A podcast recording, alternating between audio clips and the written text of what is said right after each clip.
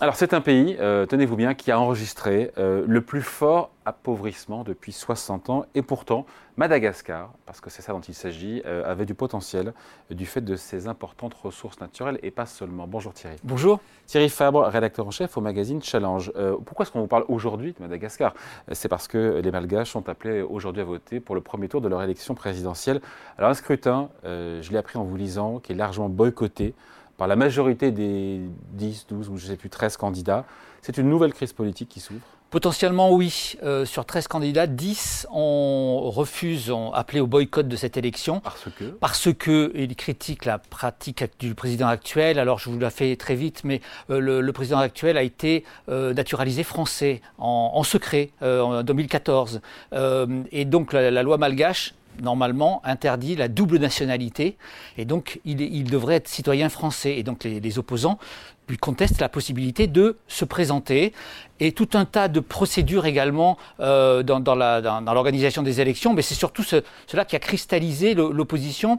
Il n'avait pas dit qu'il était français et donc on lui conteste le droit d'aller à l'élection.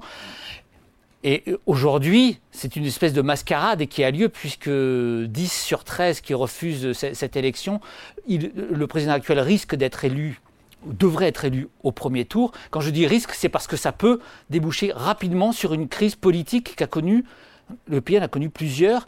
Vous imaginez, avec euh, la plupart des, candidats qui boycottent, s'il est élu au premier tour, les gens risquent d'aller dans la rue.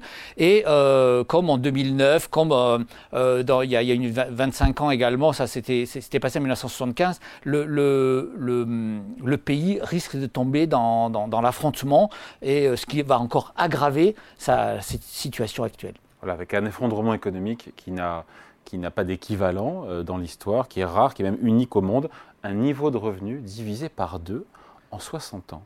Ça, c'est assez extraordinaire. On s'est intéressé vraiment à ce pays parce qu'il n'y a pas d'équivalent. Pour tous ceux qui s'intéressent à l'économie et au développement, qui posent la question pourquoi un pays se développe ou ne se développe pas?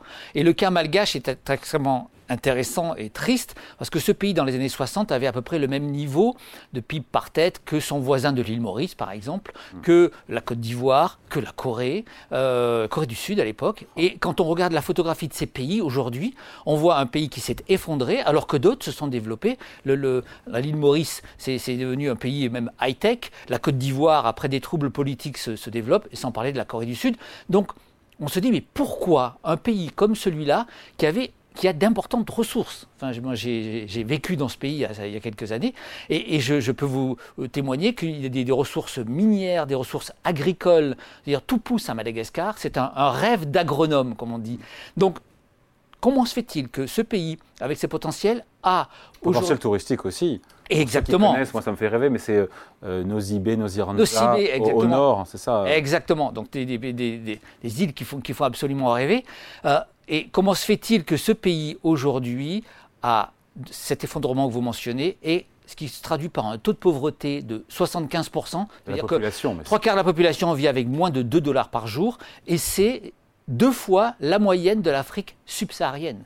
C'est-à-dire que les, pays comme Madagascar s'est appauvri alors que d'autres, les pays du Sahel par exemple, sur longue période, ne se sont pas appauvris. Ça, ils ont même légèrement augmenté en PIB par tête. Donc il y a une énigme malgache assez extraordinaire. Cet énorme gâchis au regard du potentiel, encore une fois, de l'île, comment est-ce qu'on l'explique?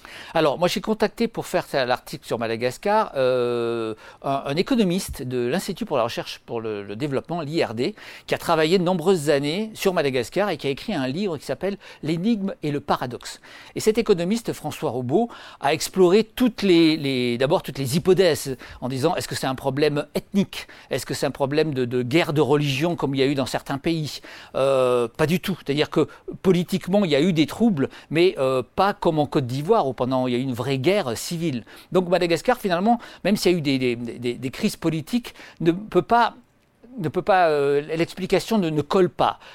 L'hypothèse, c'est le comportement de la classe dirigeante. C'est ça qui est extrêmement intéressant. C'est qu'il a constaté. En fait, c'est un, comportement de prédation. C'est-à-dire que. Prédation, ça veut dire que la, classe dirigeante a des, positions dominantes dans beaucoup de secteurs et s'est arrangé pour empêcher l'arrivée d'investisseurs étrangers, de nouveaux concurrents, pour développer le pays. Comme mais, dit, si, mais si le pays s'était développé, le, il y aurait plus de recettes fiscales, plus un gâteau plus gros à se partager. Hein. C'est résumé par l'expression de François Roubaud qui dit euh, ils ont préféré une grosse part de gâteau un petit, gâteau, ah. plutôt qu'une plus petite part d'un gâteau qui grossit. C'est assez extraordinaire, mais ça, ne peut être que cette explication qui fait que, mais on le constate après dans pas mal de secteurs, quand on va dans le détail, le secteur du litchi, le secteur de la vanille, très important pour le pays, sont totalement verrouillés et, et, donc empêchent le développement. Et c'est ça qui est extraordinaire pour euh, ceux qui s'intéressent à l'économie, c'est de voir qu'une qu'une classe dirigeante, qu'une élite d'un pays peut empêcher son développement par son comportement et par aussi le fait qu'elle est extrêmement concentrée. C'est un clan qui a toujours dirigé Madagascar, une élite politico-économique et qui ne supporte pas la concurrence. Il y a plein d'exemples dans l'histoire du pays d'investisseurs qui sont allés là-bas et qui se sont retrouvés devant la justice parce que la justice est extrêmement corrompue et qui se sont finalement retrouvés dans un avion. Euh, donc, et, tout ça fait que la croissance a été extrêmement faible avec une population qui a doublé euh, sur cette période évidemment, ça fait une chute du revenu par habitant de près de la moitié. Ah, c'est désolant. Et quelle voie de sortie quelle, euh, Alors, c'est d'abord la voie de sortie. On peut se poser la question déjà des bailleurs de fonds, parce que nous, on est intéressés. D'abord, c'est une ancienne, euh, une ancienne colonie. La France était présente dans l'aide, et on voit bien la limite de l'aide. C'est-à-dire quand on a un comportement comme cela, pour euh, que peuvent faire les bailleurs de fonds. Il y a plein de projets qui sont intéressants. Enfin, l'Agence française de développement finance des projets dans tous les domaines ça améliore le sort des malgaches, mais on voit bien que ça ne peut pas changer fondamentalement le comportement. Donc c'est effectivement très difficile de l'extérieur d'avoir un impact. Ce qu'il faut évidemment faire attention qui on finance. C'est-à-dire qu'il y a par exemple la zone franche qui s'est développée à Madagascar avec de nouveaux entrepreneurs qui a eu un certain succès. Donc financer ce, genre de, projet, pourquoi pas. Mais globalement, l'aide, on voit bien qu'elle est... Euh, elle a un effet limité. Après, la grande question, c'est est-ce que c'est la société malgache qui peut un peu se sortir et faire en sorte que les poussées des dirigeants modernes, entre guillemets, c'est-à-dire qui ont une autre approche. Il y a eu, pour l'instant, franchement, on, ne le voit pas. Peut-être que cette crise politique va déboucher sur cela, mais on ne, pour l'instant, l'hypothèse, et François Roubou, grand connaisseur de Madagascar, l'a mis en avant, c'est l'hypothèse du chaos. C'est-à-dire qu'avec un président qui s'accroche avec son clan et qui, euh, et qui continue la, même politique euh, et qui appauvrit le pays. Donc c'est extrêmement dramatique. On ne voit pas de sortie de crise a priori et, donc Madagascar risque de s'enfoncer dans le, chaos et on ne peut pas imaginer, si vous voulez, après, il faut voir euh, l'impact euh, concret.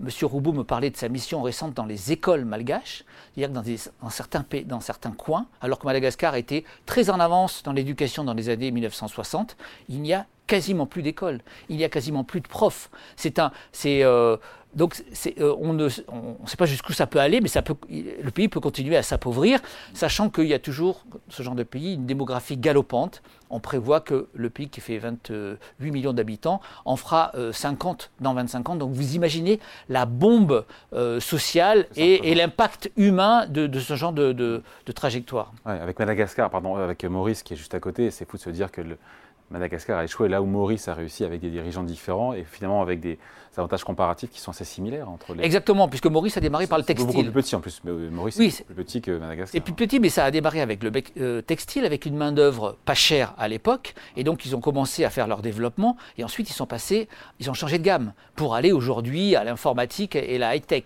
Et, effectivement, Madagascar aurait pu, puisqu'il y a eu un début de développement euh, du secteur textile, avec une main-d'œuvre pas cher, donc jouons cet, avantage. Plein de pays sont passés du pas cher, du bas de gamme à du haut de gamme. On pense au, Vietnam, par exemple, qui, fabrique aujourd'hui des voitures électriques. À l'époque, c'était aussi, c'était aussi le textile et une main-d'œuvre pas chère. Donc Madagascar, c'est assez fascinant de voir des trajectoires économiques comme cela sur, sur 60 ans, euh, notamment en raison du comportement de l'élite dirigeante qui n'a pas su se dire, bon, on ouvre le pays, on permet la concurrence, on perd certaines de nos rentes, mais on se dit que ça va, la croissance va continuer et que donc on aura toujours une part des gâteaux. Voilà. Bon, à lire donc évidemment cette semaine euh, dans le magazine Challenge qui sort euh, aujourd'hui.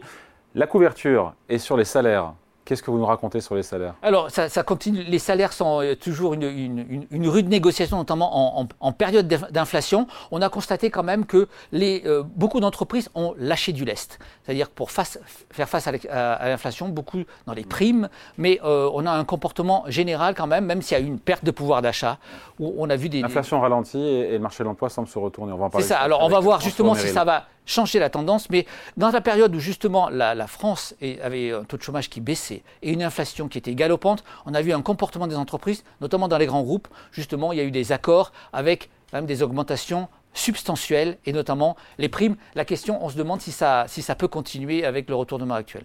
Allez, merci beaucoup à lire donc cette semaine dans le magazine Challenge. Merci Thierry Fabre, merci beaucoup. rédacteur en chef à l'hebdomadaire. Salut.